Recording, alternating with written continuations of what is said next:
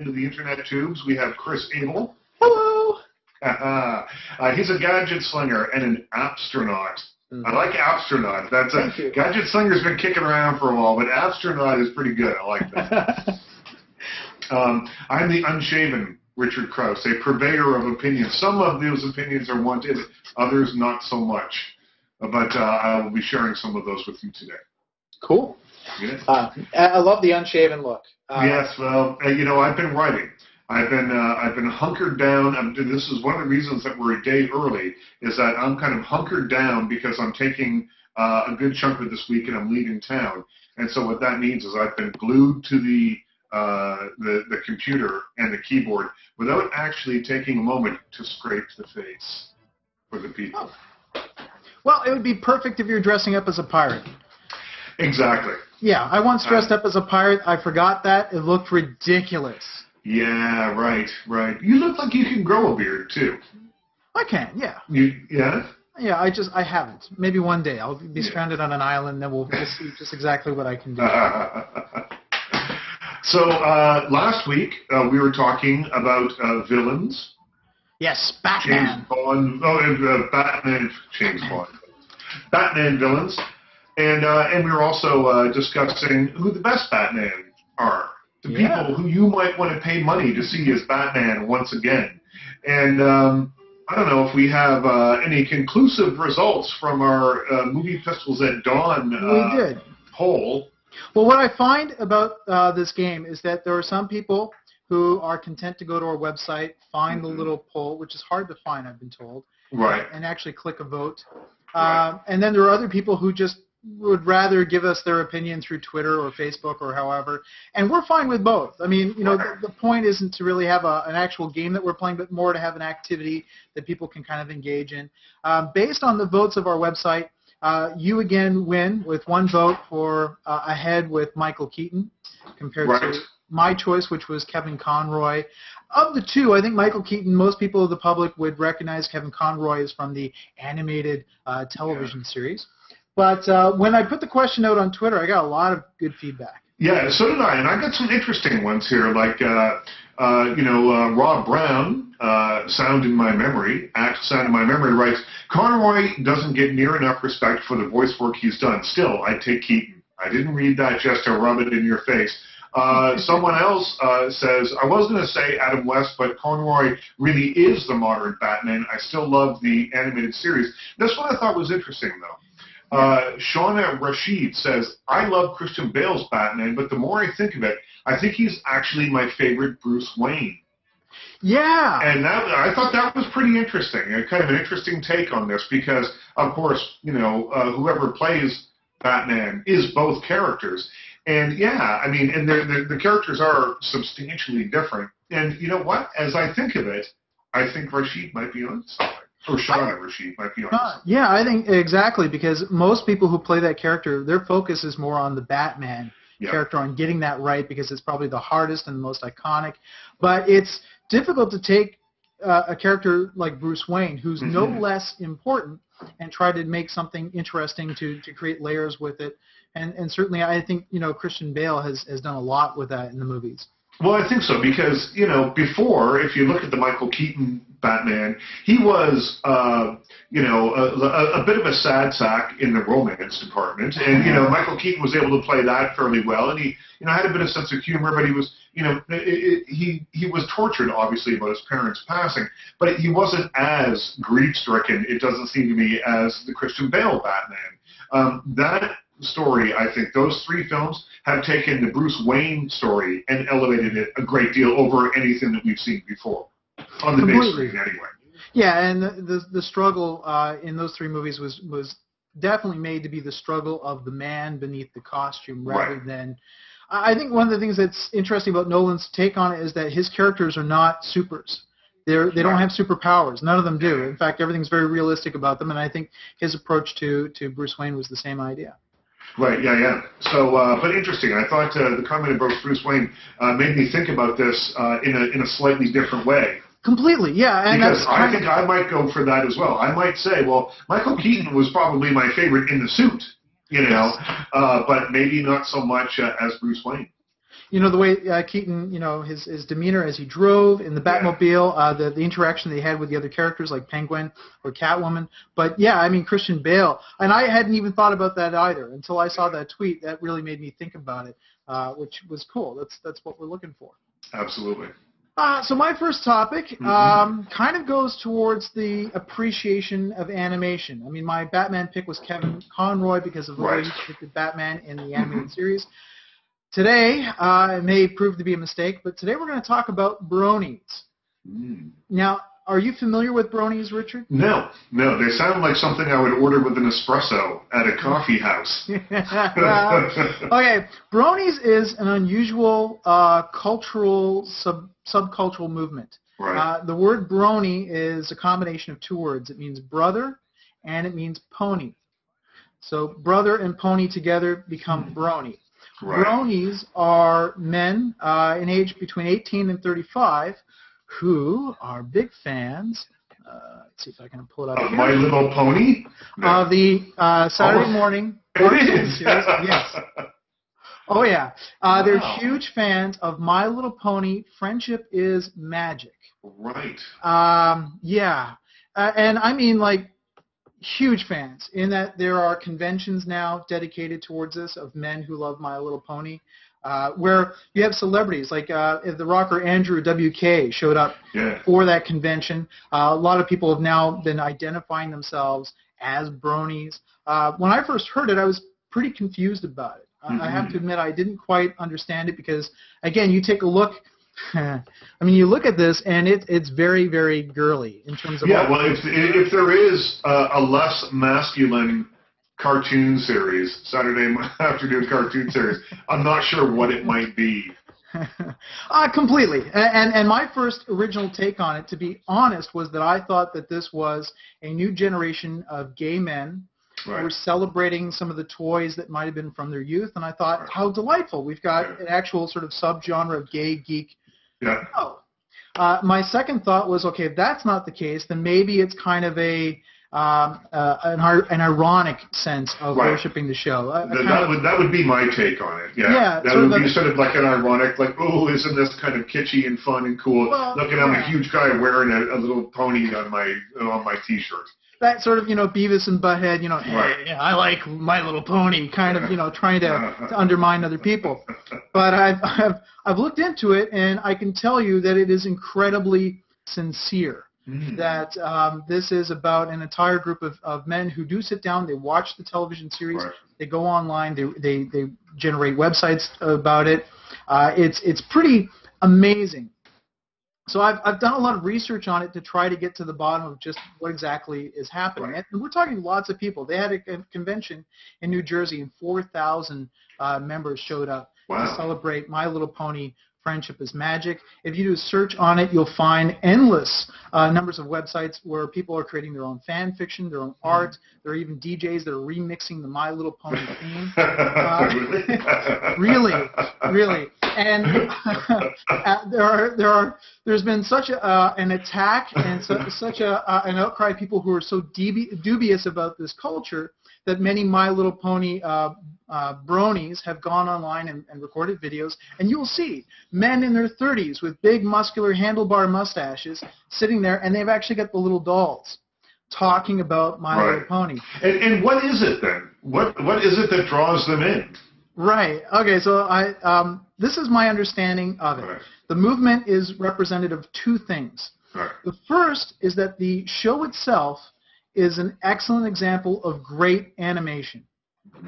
Um, and we're not talking about the original My Little Pony, which I suffer post-traumatic stress syndrome. Have, this has been a really hard subject for me to take a look at because I have two younger sisters, and Oh, you know, having been subjected to that, but also just as, as a little boy sitting in front of the television, they would play those those damn commercials Mm. while I'm trying to watch my Transformers and GI Joe. I got to sit through Yeah. My Little Pony, My Little Pony. So for me, it's just nightmarish to even contemplate this. I hear you. I Yeah. you. But in, in 2010, uh, Hasbro decided to bring back My Little Pony, and they started up an entire new uh, cartoon series.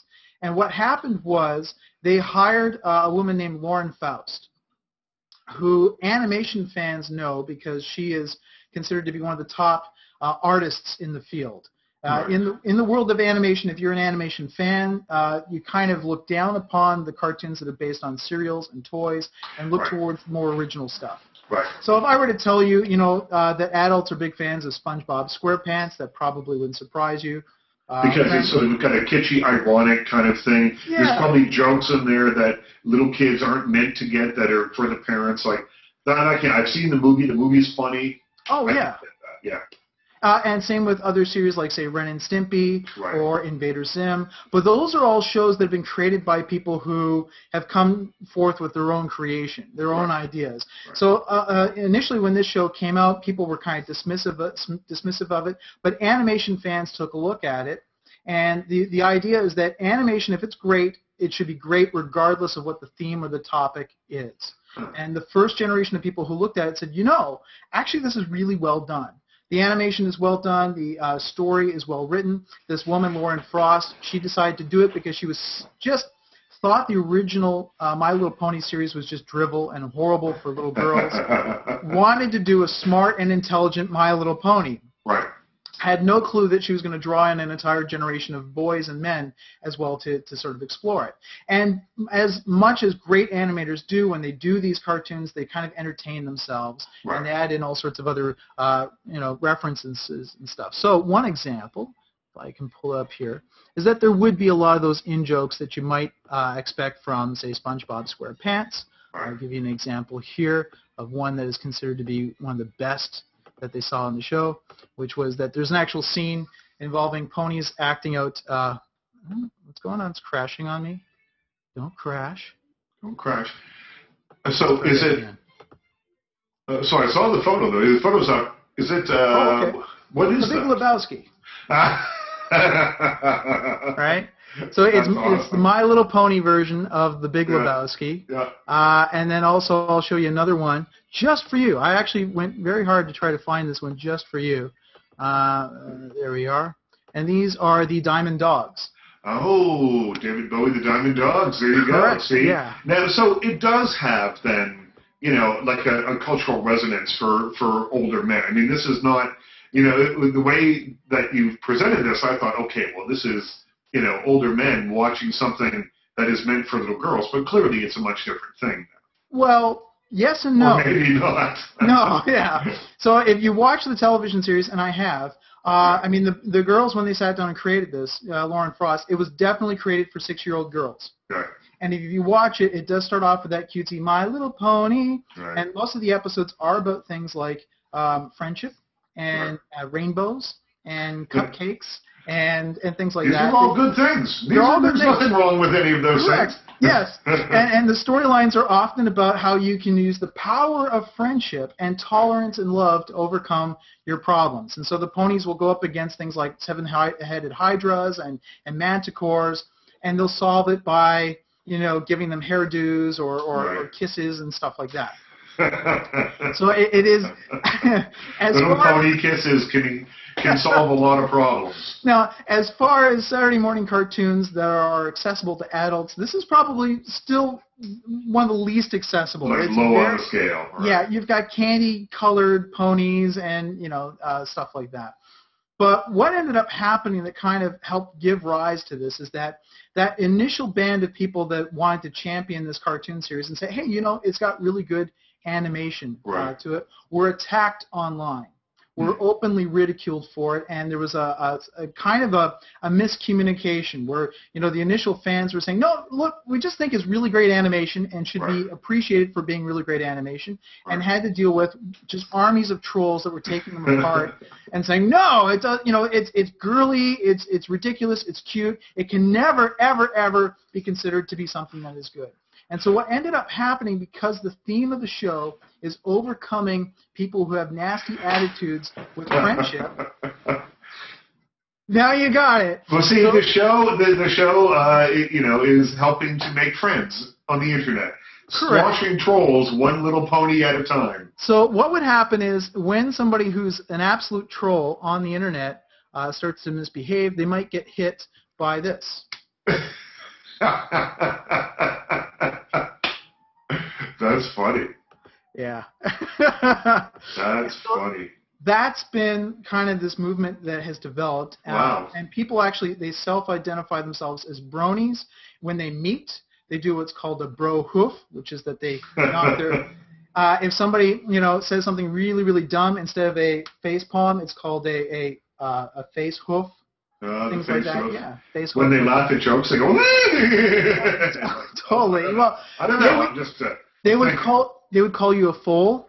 uh, You're a mad fool for. for yeah. You know what? Listen, I you know whatever whatever floats your boat. I mean, I I'm not really sure that I buy the idea that like anything that's well animated is worth a look. I mean, it's like I I have I have in my life been given books where people have said, you know, you're you know, this is so well written, so beautifully written, and I haven't been able to crack the spine of the thing. I haven't been able to get into it, and so you know. I, I wonder still. I mean, I, I think that there's got to be some sort of I don't know, kitsch value. There's got to be something in here. Maybe not. I don't know. Yeah, I, I don't know. I mean, I can send you over some of the episodes if you want to take a look at them. Uh, one of the things that happened was Hasbro was quite taken aback. I mean, this is I'm sure they were. yeah.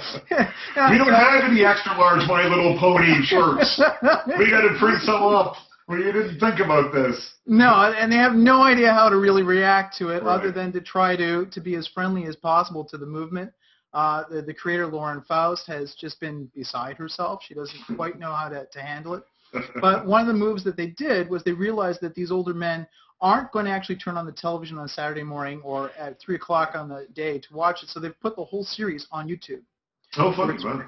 Yeah, and it's free to watch. You can watch uh, uh, both seasons that are up there, and they have not touched anybody who's created their own artwork, who have created their own videos. Mm. There are guys who are programming their own My Little Pony Friendship is Magic video game that you can play online, and so they've kind of just taken this hands off and just allowed it to develop and grow as large as possible, and not get in the way when you have guys who actually go to the stores and buy the dolls. Well, see, I, I love that it's a it's a it's a show or it's an entity. I mean, it's, uh, you know, it's Hasbro, it's a big corporate entity that's embracing its fan base, no matter how unexpected it might be, because it doesn't always happen that way. You hear stories all the time of you know uh, cartoon characters painted on the side of a, uh, and this isn't exactly the same, but cartoon paintings, you know, of, of cartoon characters painted on the side of a daycare and you know some big bad evil corporation swoops in and says you can't have you know Right. that mouse on the side of your building you know so um, I, I, this is a this is an interesting phenomenon that they put it all on YouTube that it's all kind of it seems much more transparent's not the word but it seems much more kind of uh, fan friendly or or, Or not quite as money grubbing as Yeah. normally No, and that's sort of what's come out of this is that um, the people who worked on the show, not all of them are still working on it, but they've said that this has changed their careers because now when they go into meetings,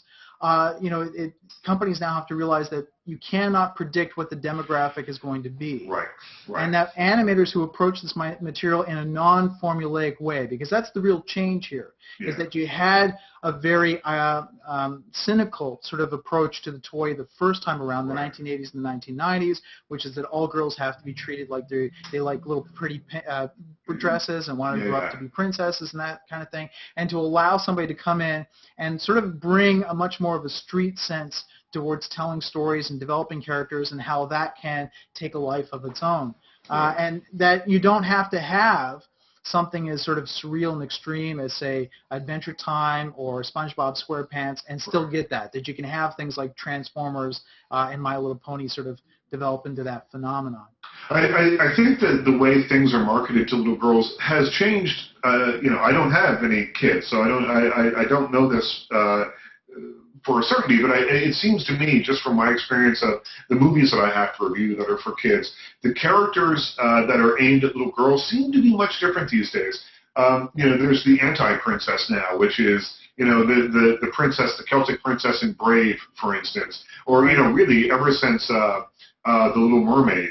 And you know, these aren't they, they, they're still princesses uh, in the in the Disney tradition, um, but they're not looking for Prince Charming to help them out of all their problems. And they they they they uh, you know in Mulan and movies like that, they they go to war and they do things. They're not uh, submissive characters anymore. And I think that's something that is really only you know I wouldn't say it's exactly really, really recent, but it's in the last 15, 20 years that we've seen uh, that there's a difference in the way that, that girls are catered to at the movies. Yeah, completely. Uh, there's an episode actually in My Little Pony, Friendship is Magic. Uh, and I think you've watched a little bit too many of these shows. I, I might have. Uh, and one of the ponies walks down a set of stairs wearing glass slippers, and she accidentally leaves one slipper behind just like Cinderella. Yeah. Except when somebody points it out to her, she turns around, goes back, and just smashes the glass and moves on. So there is that kind of a sense that's right. going on. Uh, Paul Dini, who was the man in charge of the Batman cartoons for a long time, right. has said that there, one of the changes he's noticed now is that there's a new thinking amongst all these executives that you sit down with, and their thinking now is that you can no longer have older characters star in these hmm. cartoon series. That now kids have to see characters that are their own age, reflective uh, of themselves. Yeah. Correct. Yes, because of course his Batman series was about a Batman that was in his mid 30s, right. and he's saying that's something you could never do uh, today. There just is no interest in those kinds of stories anymore. You can't have hmm. kids learning about men that go off and be heroes. Now it's about the little kids themselves becoming the right. heroes and going off on their adventures. Huh. I wonder where that leaves older animation fans. You know, the people that, well, you become bronies Apparently. Yeah, apparently. Smashing hooks. Throw hoof, man. yo. No, I, I don't know. I I, uh, I wonder. I mean, I, I, I get that. I mean, I think that you know, still these things are uh, packaged in a very you know, I don't know, cynical way, but they're they're certainly very packaged still, and that is one of the things. But I do wonder because there are people clearly, um, you know, who love animation. Uh, some of the most successful shows on television ever are animated. You look at Family Guy, you look at The Simpsons, the, which is now, I think, the longest running uh, primetime television show, entertainment-wise, anyway, news shows. There's a couple of news shows, like 60 Minutes, that have been on longer. But, you know, animation uh, is is that thing that I don't think people take as seriously uh, as maybe some other forms. But certainly, uh, you know, in terms of success and the amount of money that it generates is, is substantial. And so I wonder where it does leave older fans. Yeah, completely. Uh, like, do you want to? I mean, are you going to become a brony? So desperate to watch something uh, animated that you'll watch you know, it. I'll be on. Like one of the things that the bronies say is that if you don't like their show, that's totally fine because the whole thing about it is openness and tolerance. Yeah, yes. yeah. And, and they do understand the difference between somebody who is just being judgmental, who is dismissing right. it because it's it's all pretty and little girly, and people who I have to admit I'm in that camp that have watched the series and kind of like, you know, um, it doesn't really connect me, with me. But, yeah. yeah. I mean, there are things about it I kind of appreciate, but in my mind, there's so much going on in the world in terms of culture. There are other right. things that I probably would rather spend my time. I would rather right. sit and watch a couple of episodes of Adventure Time instead. But I like the idea of coming up with a movement that responds to the trolling, to the hating right. that's been going on, the internet. And in that sense, I'm sort of a brony in spirit. I really kind of support that idea. yeah, me too. I mean, I, you know, we we talked about the, we've talked about this a few times on this show. Uh, that you know, I, it, it's something that I, I I can't quite wrap my head around. Other than uh, it's easy and it's cowardly, and maybe if you've had a really bad day, um, you know, when I years ago when I used to work in bars and things, if someone came in and they were like, ah, when they first got to you, think, okay, well they had a bad day and they need somewhere to take it out on, right. and I can't really go back and go, you know, give them give them the old what for because I'm getting paid to be nice to people. So, you know, in the absence of that, I guess that's, you know, trolls, net, uh, internet trolls, they, they find some kind of release in it. But really, I, I honestly just don't understand what people really get out of it. No, neither do I. I don't know if it's just that they're exercising their own insecurities or pain, but uh, yeah, I mean, it, it's especially now. Once you're on the internet, you have access to so many things that you can kind of get involved in that are far more positive and creative and going to give you something to help yeah, yeah. improve your life. Why would you ever waste your time in a comment section on a YouTube telling somebody that they're, you know, uh, yeah. questioning their genders or their their sexuality yeah. or anything like that that people often do. It's just it's it's dumb. Yeah, I have uh, recently on my Facebook. Uh, I haven't uh, blocked people, but I've, I've I've hidden some people.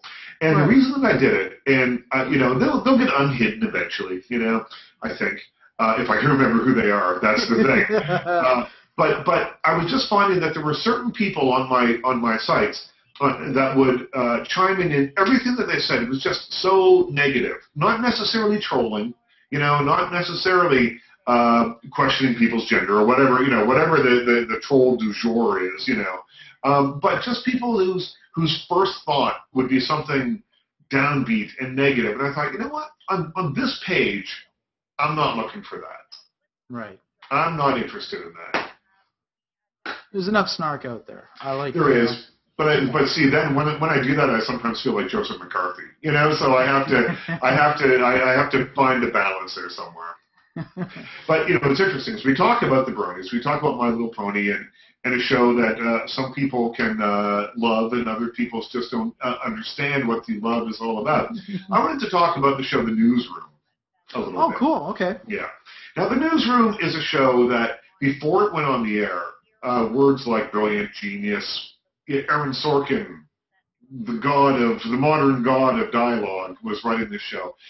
And I, you know, I watched the first episode, and, and you have to admit, like the first ten minutes of that first episode is some of the best written television that I've ever seen.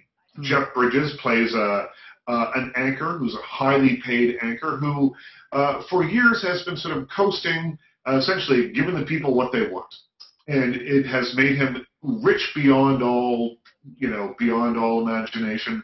Uh, it has made him very famous, but it's it's not particularly satisfying. So his boss, played by Sam Waterston, Mhm. creates an idea where he's going to bring back uh, an executive producer who used to work with him before and really put some zip into the news and only do the important stories and you know go back to old school Edward R. Murrow kind of reporting. Ratings be damned. Let's just see what happens out there. See if people still have an interest in the news. And uh, of course, then you know the executive producer they bring back. She's played by Emily Mortimer. Uh, she's an ex-girlfriend of the anchor, and you know, so that it starts. You start to add in uh, personal elements to a show that is called The Newsroom that I was really hoping would just focus on the news. Right. And and so the first episode uh, has this moment of genius at the very beginning of it, and then glides by, and it does one you can't you know you you, you can't deny that it's some pretty snappy writing. Um, the second episode had you know another moment or two where I was like, you know what, that's some of the best writing on television I've heard. The rest of the show, well, though, wasn't grabbing me. And every episode, and I'm watching, I'm tuning in every week, but every episode I'm finding there's a moment in it that I think is fantastic. But then the rest of the show, I find a bit of a letdown.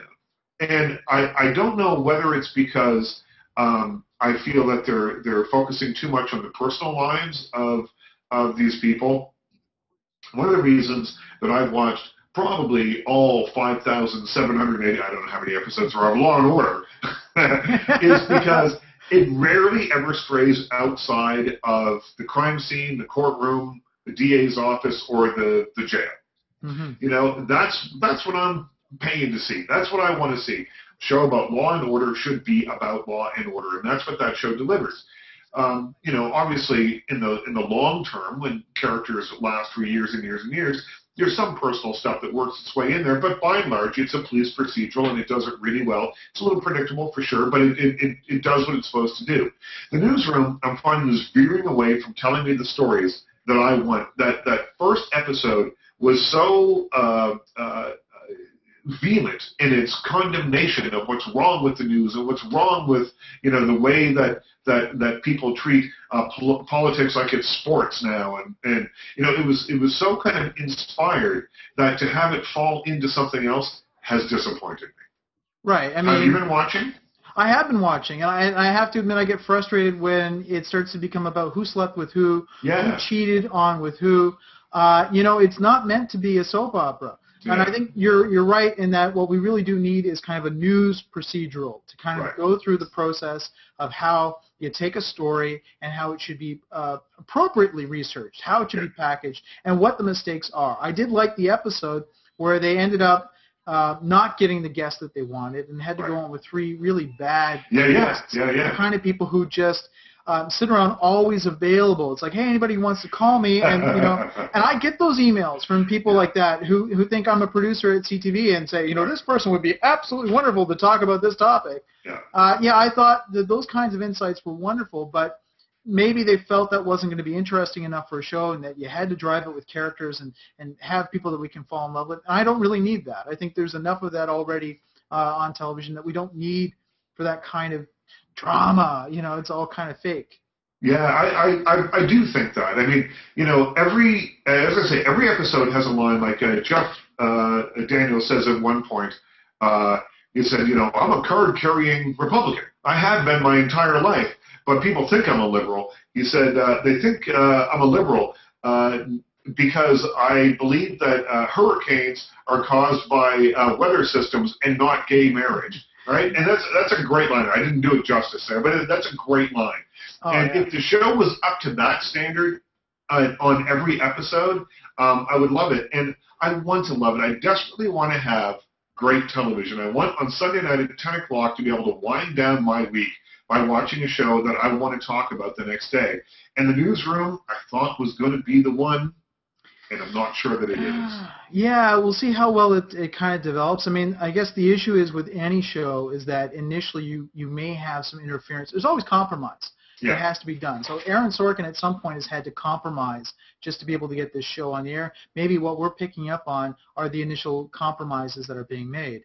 Yeah. Um, uh, I have my family's obsessed with the television series Lost, Right. And you go back and you watch the first couple of episodes, and every actor has perfect makeup and perfect, makeup, even though they just came off of an airplane. Yeah, yeah. And there are, you know, now that the series is over, admissions that there were a lot of compromises that had to be made before the studio bosses left them alone. And they can kind of do what they should have done with the show, and right. it could be like that with the newsroom. I do have to say that one of the things that I love that they've done recently is the whole piece about Bigfoot.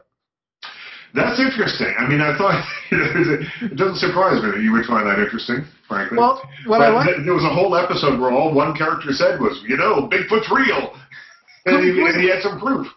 Yeah, well, and the thing that I love about it is that although that's played for a gag, right. that's a real argument that's being made in real science right now. Right. Everything that he said is something that Aaron Sorkin has picked up because there is um, what was once laughed at is now given some degree of credibility. There are people, there are enough credible reports that show that there may be an animal out there that could match the, the, the, mythology of Bigfoot and Sasquatch. And so that made me laugh. I thought that was hilarious because everybody's ignoring this guy. And right. hilarious because, you know, later on they ignore him when he starts talking about something called WikiLeaks. yeah, yeah, no yeah, way, yeah. this is not going to be important, you stupid geek and nerd, you know. So well, I like that. because the show is is in, in, its timeline, it's about a year old. Like in, in terms of, of where it's set, it's a year or, or a little bit more behind us. And uh, WikiLeaks came up on last night's show, and he's like, oh, WikiLeaks, there it is again. You know, he's yeah. the geek. He's the guy that you know, is sort of a step ahead of everybody else in this kind of thing. Yeah. But you know, it, it, it's it's a compelling show. Um, I just want it to be more compelling. I think it's one of those shows that disappoints me, not because it's bad, you know, not because it's poorly acted, because it certainly isn't. Um, I'm loving Emily Mortimer a little bit. I'm, I'm loving her this much more every week. Okay. And yeah, and uh, and you know, and, and Jeff Daniels obviously great. Allison Pill. There's good actors on this show. Um, it, it is just uh, I, I just want the, the balance to skew just a little bit more towards what the name promises. Right.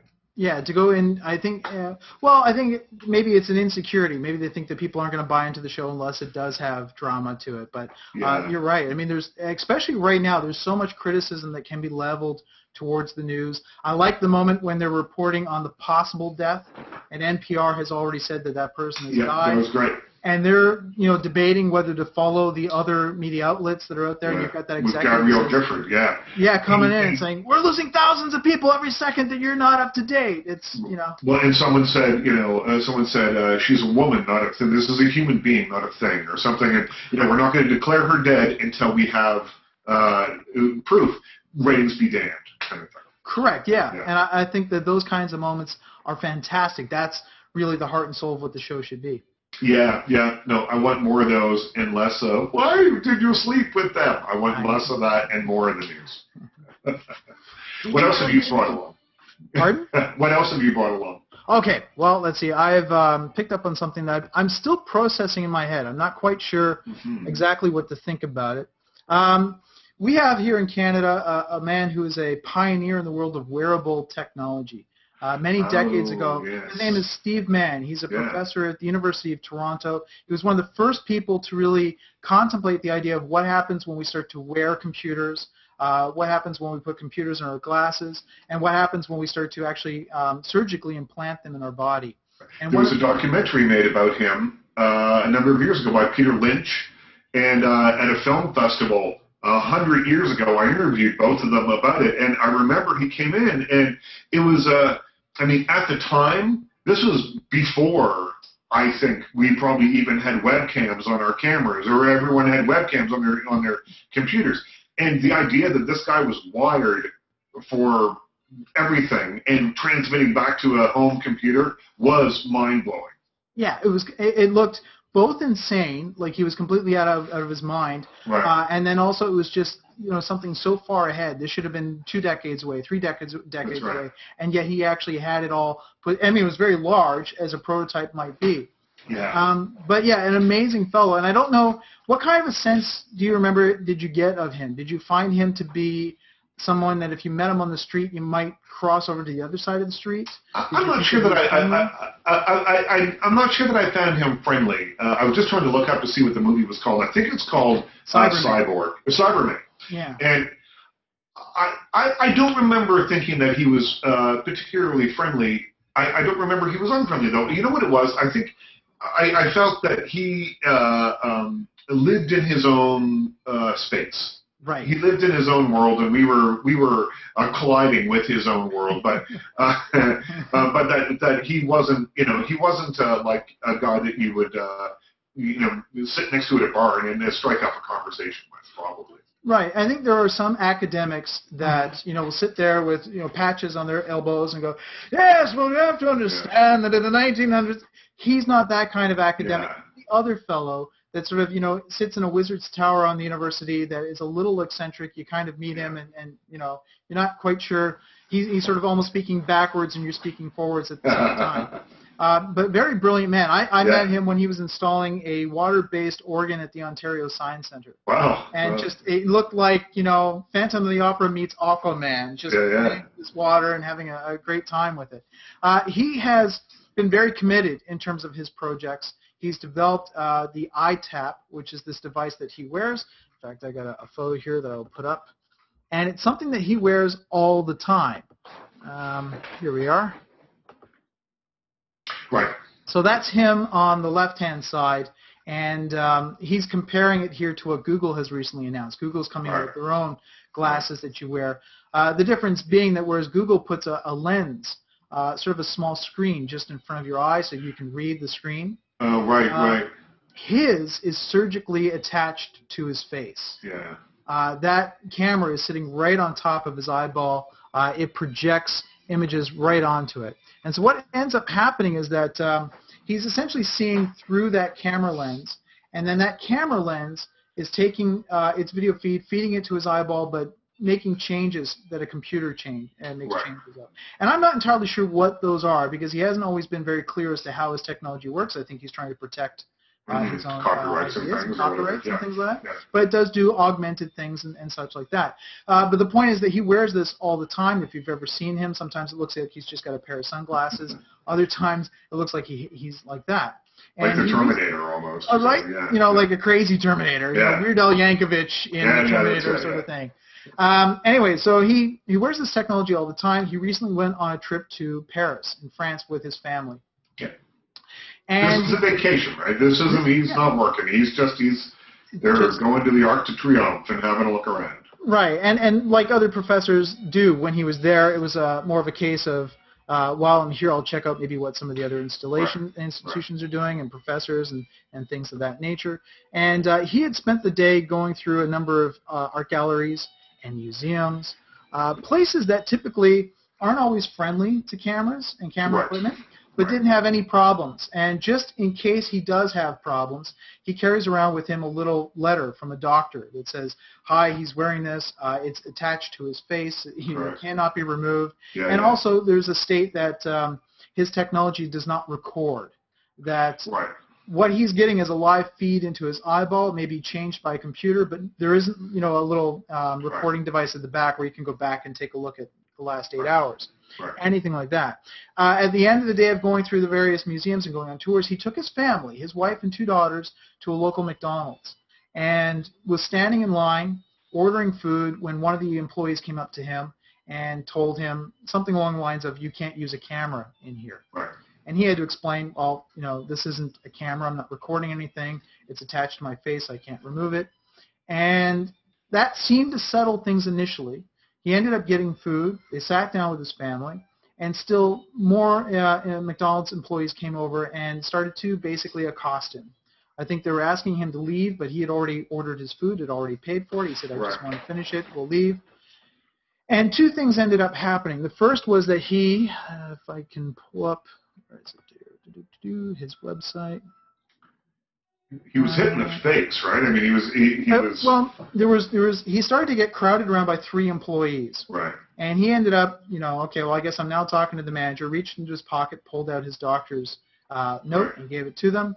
They looked over it, and they were reacting in a very hostile way, treating him as if he was up to no good.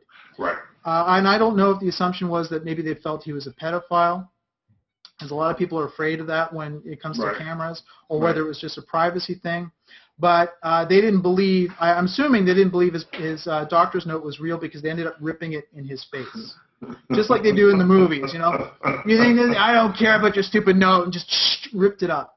And then uh, one of the gentlemen actually reached forward and tried to pull the glasses off of his face, which must be very frightening if you have something Yeah, yeah. surgically implanted. Yeah. And it got to the point where they ended up grabbing him and throwing him outside of the restaurant, physically manhandling him to eject him of the restaurant. And as they did so, it actually broke and smashed um, his, his eyeglasses. What ended up happening because they smashed it and, and it sort of, you know, shut down the system, the system retained the last 30 seconds of what it had seen. Right. So he actually has, and I'm, I'm looking for it here. I pull it down. He actually has images that he's pulled from his eye system here, and I find them, to be honest, kind of sinister and frightening. Right. Um, pull it up here in a moment. Do, do, do, do, do. So I'm looking for the one where you've got a guy that's tearing up the note, which I really, really nuts. That's just really aggressive. That's really aggressive. I agree. There, there's no cause for that. You can, you know, not believe in it and just hand it Yeah. back to them. So here we are, and there's actually a guy tearing up the note. Right. Uh, and then if I go down, um, he's actually grabbed images of their badges and stuff like Right. that. There's another one earlier on where you can see somebody reaching up and grabbing for his uh, his glasses. There we go. Right. Right. Uh, and then- so I thought that was kind of, you know, frightening, really. Uh, Mhm. that this kind of happened. Uh, what is interesting is that he's um, he's not really he's sort of an introvert and a passive guy. He Yeah. didn't want to go after McDonald's. He didn't hire a lawyer or anything like that.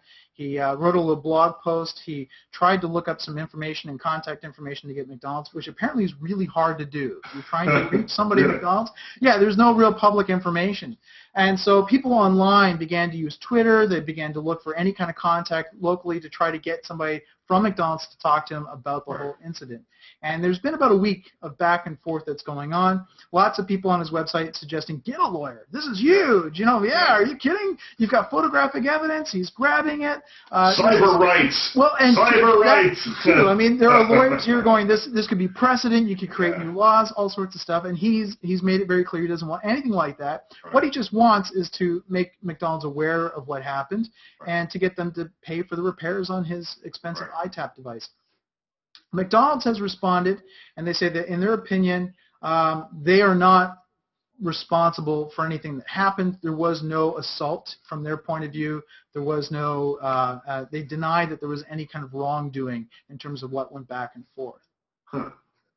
And I find that shocking. The, the, Uh, the pictures seem to uh, suggest otherwise. yeah, the- well, and I think the idea is that they feel that was within their rights to do the things that they did. Right. Uh, and I'm not sure exactly what the thinking is, and there hasn't been much of an explanation. For me, I find it confusing um, just myself. When I go off and I, and I research a lot of the gadgets that I take on television, one of the things I do is I try to go the extra mile and I go to stores to see what prices the gadget has at the store. Right. Rather than go on TV and say what you know the, the companies Yeah, yeah. tell me is the price, which may not Right. always be accurate, right. I try to go the extra mile for my audience and say, okay, well, let's go check it out. So I go into stores and I take photographs of the prices as a reminder for myself, so I don't have to write it down. And I've had store employees come after me very hostile and say, "Hey, we don't allow photography here," Mm-hmm. and I've always asked why. Yeah. Just give me an answer. I would like to know, and I've never gotten one. I've Well, it's interesting. I had a, a, a little conversation uh, a while ago uh, with a woman who um, I was uh, in a store. Uh, the the PMC, my preferred movie companion, was off buying something, and I was just standing, sort of by myself, with my phone, checking my emails. And uh, I had been we'd been in the store for some time. Uh, there were people behind the cash chatting with one another laughing, talking about what they had done the night before, you know, all that kind of stuff. No one was making any effort to assist us at all. And then I, so, you know, the PMC is off running around in the store. She's like, I'll find whatever I want on my own. And I'm standing there, uh, you know, with my thing, doing what people do. And that got their attention. All of a sudden, you can't take photos in here. I said, I'm not. Uh, I'm, you know, I'm sending an email. She said, well, I just want you to know you cannot, you know, for future reference, you can't take an email. I said, well, for future reference, I'd like some service when I come into a store and not to hear what you did last night. And we had that conversation. nice. Yeah, Good well, you know, I think uh, I get a little frustrated by poor service. Yeah, well, and I, I sort of, I mean, I can understand it in the context that you've got a clothing store and there's a Yep. dressing room nearby that they want to be able to make sure that people aren't pulling out cameras and taking pictures Yep. of people while they're dressing. That I got. Uh, but you're in the uh, kitchenware aisle of, say, Sears, Yeah, that they would come down, and I've never understood the logic because I, I sort of think, okay, well, do you think I'm a spy for a competitor coming in Yeah, and yeah. snapping photos of, of prices? Because I would think that that would be fairly, you know, a spy would just write it down or something Yeah. like that. do something Um, a little less obvious than yeah. I'm going to take a photograph now. You know, And- and I would think that this. 90 You know. 95% of the time, you're sort of coming in and saying, don't take a photo of our store and share it on Twitter and tell your friends to come and shop here. We don't want that. That's just Right. horrible. Yeah. Uh, and I've had the experience where some of these stores that I've gone in that have been very hostile to me, two weeks later, we'll be told there's a promotion where they're putting QR codes all throughout the stores. And so people can pull out their phones and snap. You know, it's like, okay. So I'm not sure what's going on with McDonald's. Uh, according to Steve Mann on his blog, he said there is a precedent where there was a woman who came in and tried to take a photograph of the menu, and she was manhandled and ejected from the store for doing so. That Right. apparently uh, McDonald's feels very aggressive in terms of protecting their menu, and I'm not sure I understand why that is because I would think that of any restaurant on the planet, McDonald's menu is pretty static. And, well, and it's so uh, it, it's so ubiquitous. I mean, it's everywhere.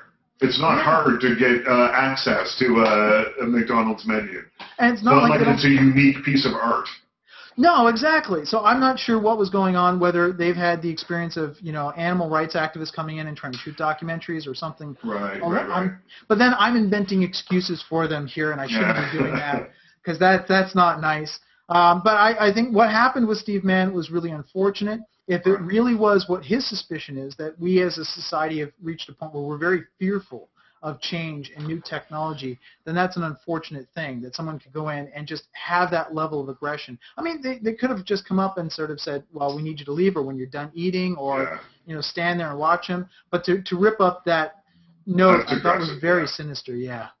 Yeah, it is. I mean, I, it, it's weird. There is uh, this sort of will dovetail into to my final topic of the day, uh, which is, I, I guess, it's fear a little bit. I mean, when you know the shootings in Colorado happened, the movie shootings. I'm not calling them the Batman shootings, uh, like so many other places uh, are, because the movie uh, and the, the location actually really has nothing to do with uh, the the incident. I mean, I think that the question that we should be asking isn't, you know, where did this happen, but why did this happen? You know, why what why does someone feel so disenfranchised? So, you know, how does someone get to be so mentally ill without anyone noticing? Or did he not have health insurance? Did he not afford his meds? There's, I mean, there's a thousand questions we can ask before we we start talking about, you know, where it happened.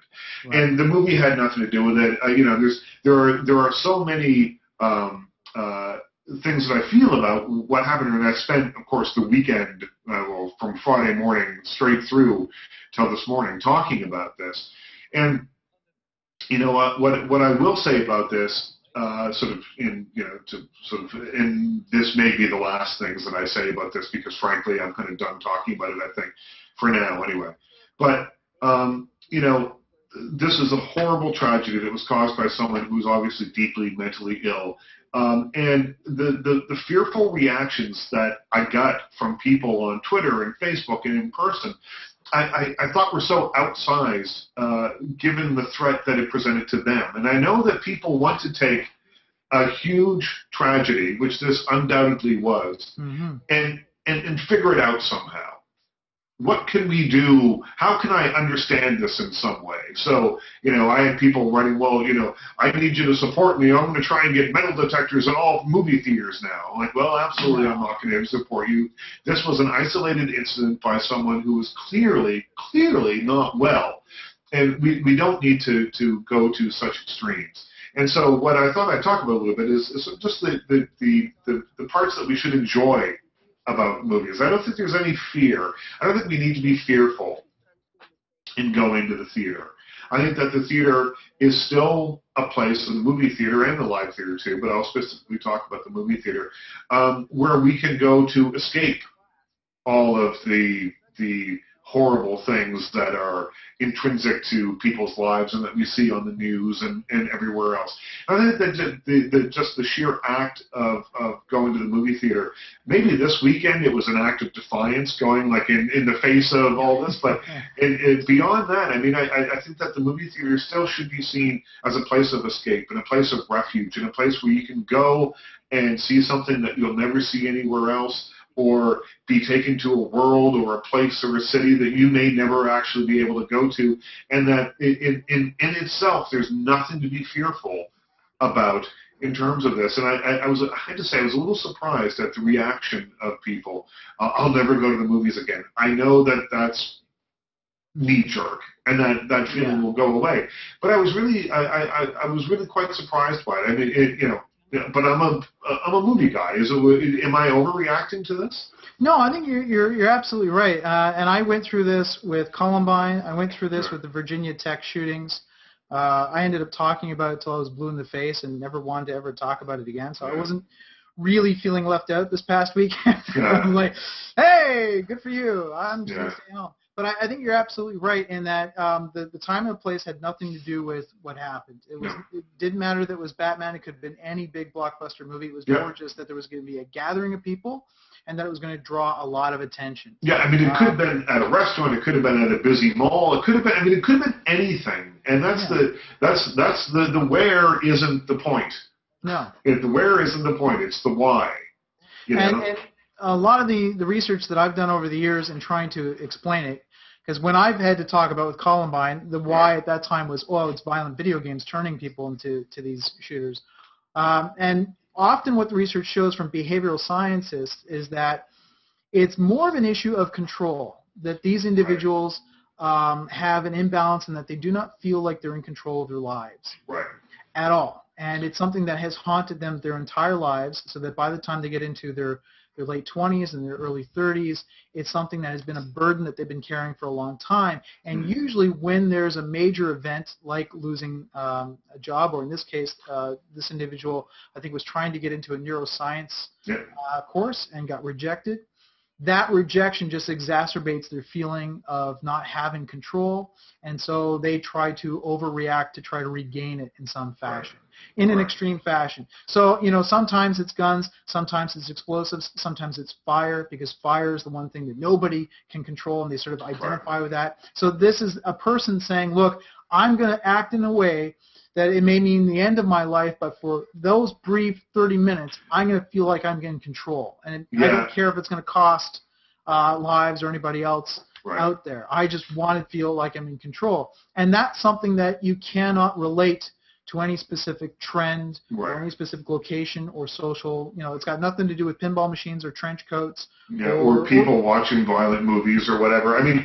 I, I, I really do. I mean, because I was trying to think – you know, as this guy walks into a movie theater, at the beginning, and you know how like the, just the fear and confusion, and the you know how how uh, what a, what what chaos it must have been, right? Because at first you see this guy who you know maybe looks like he could be doing a promo for the movie. I'd be annoyed, frankly. It was thirty some odd minutes into the movie. I'd be like, sit down and shut up. But you know, Yeah. uh, but you know, you never know, right? It could be you know someone who was just going to do uh, a little something as part of the opening night midnight screening. This could be fun, you know.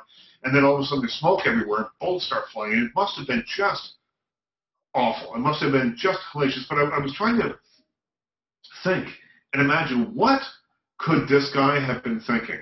And, and I will not, you know, uh, I'm not going to mention his name ever, and I haven't on any of the things that I've talked about because uh, I'm not giving him what he wants, which is a certain degree of fame as well, I think.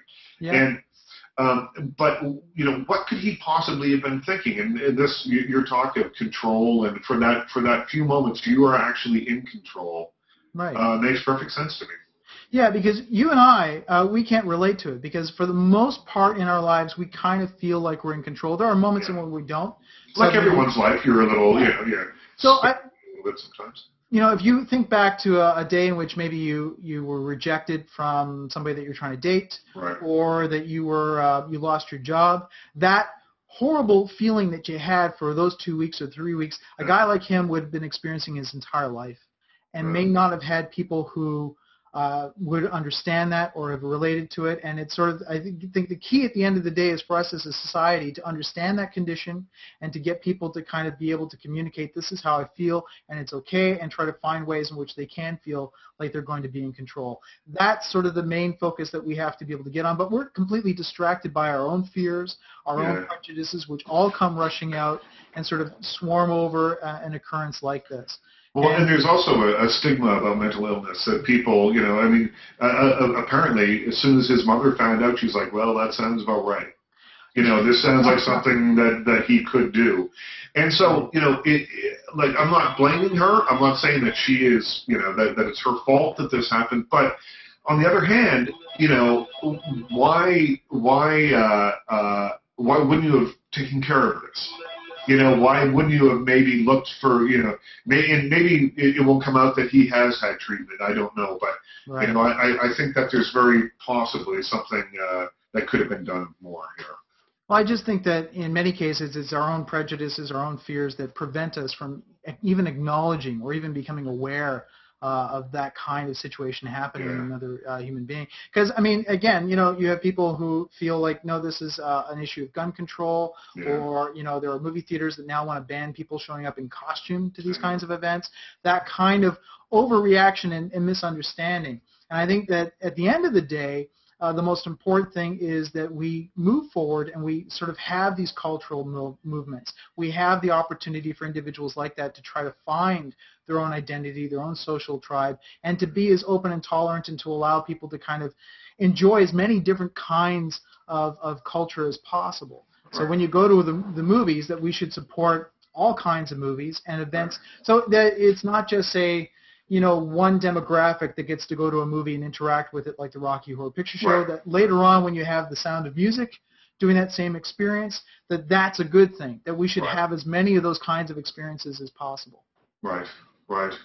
Well, on that note, that sounds like the end of another "Hey, all you zombies!" right here. we're we're ending on a note of tolerance and goodwill. Tolerance, yes. Yes. So would you say that uh, we've reached the end of the, the episode that at least in spirit you are a brony? Well, you know, you know what? Maybe I am a brony. We we started talking about tolerance when we ended talking about Yeah. tolerance. Two very different kind of topics, but uh, married by a, a singular theme. All right. Well, Here, I'm I'm willing to hear. I'm Here we go. brony. Brony. Yeah, yeah. Well, well, thank we'll you. put us again next time. Yeah, and, and make sure to, to visit our website. That's Hey All You Zombies, not Hey All You Bronies. HeyAllYouZombies.com. Give us your feedback. Let us know what kind of things you'd like us to talk about. And see you next week.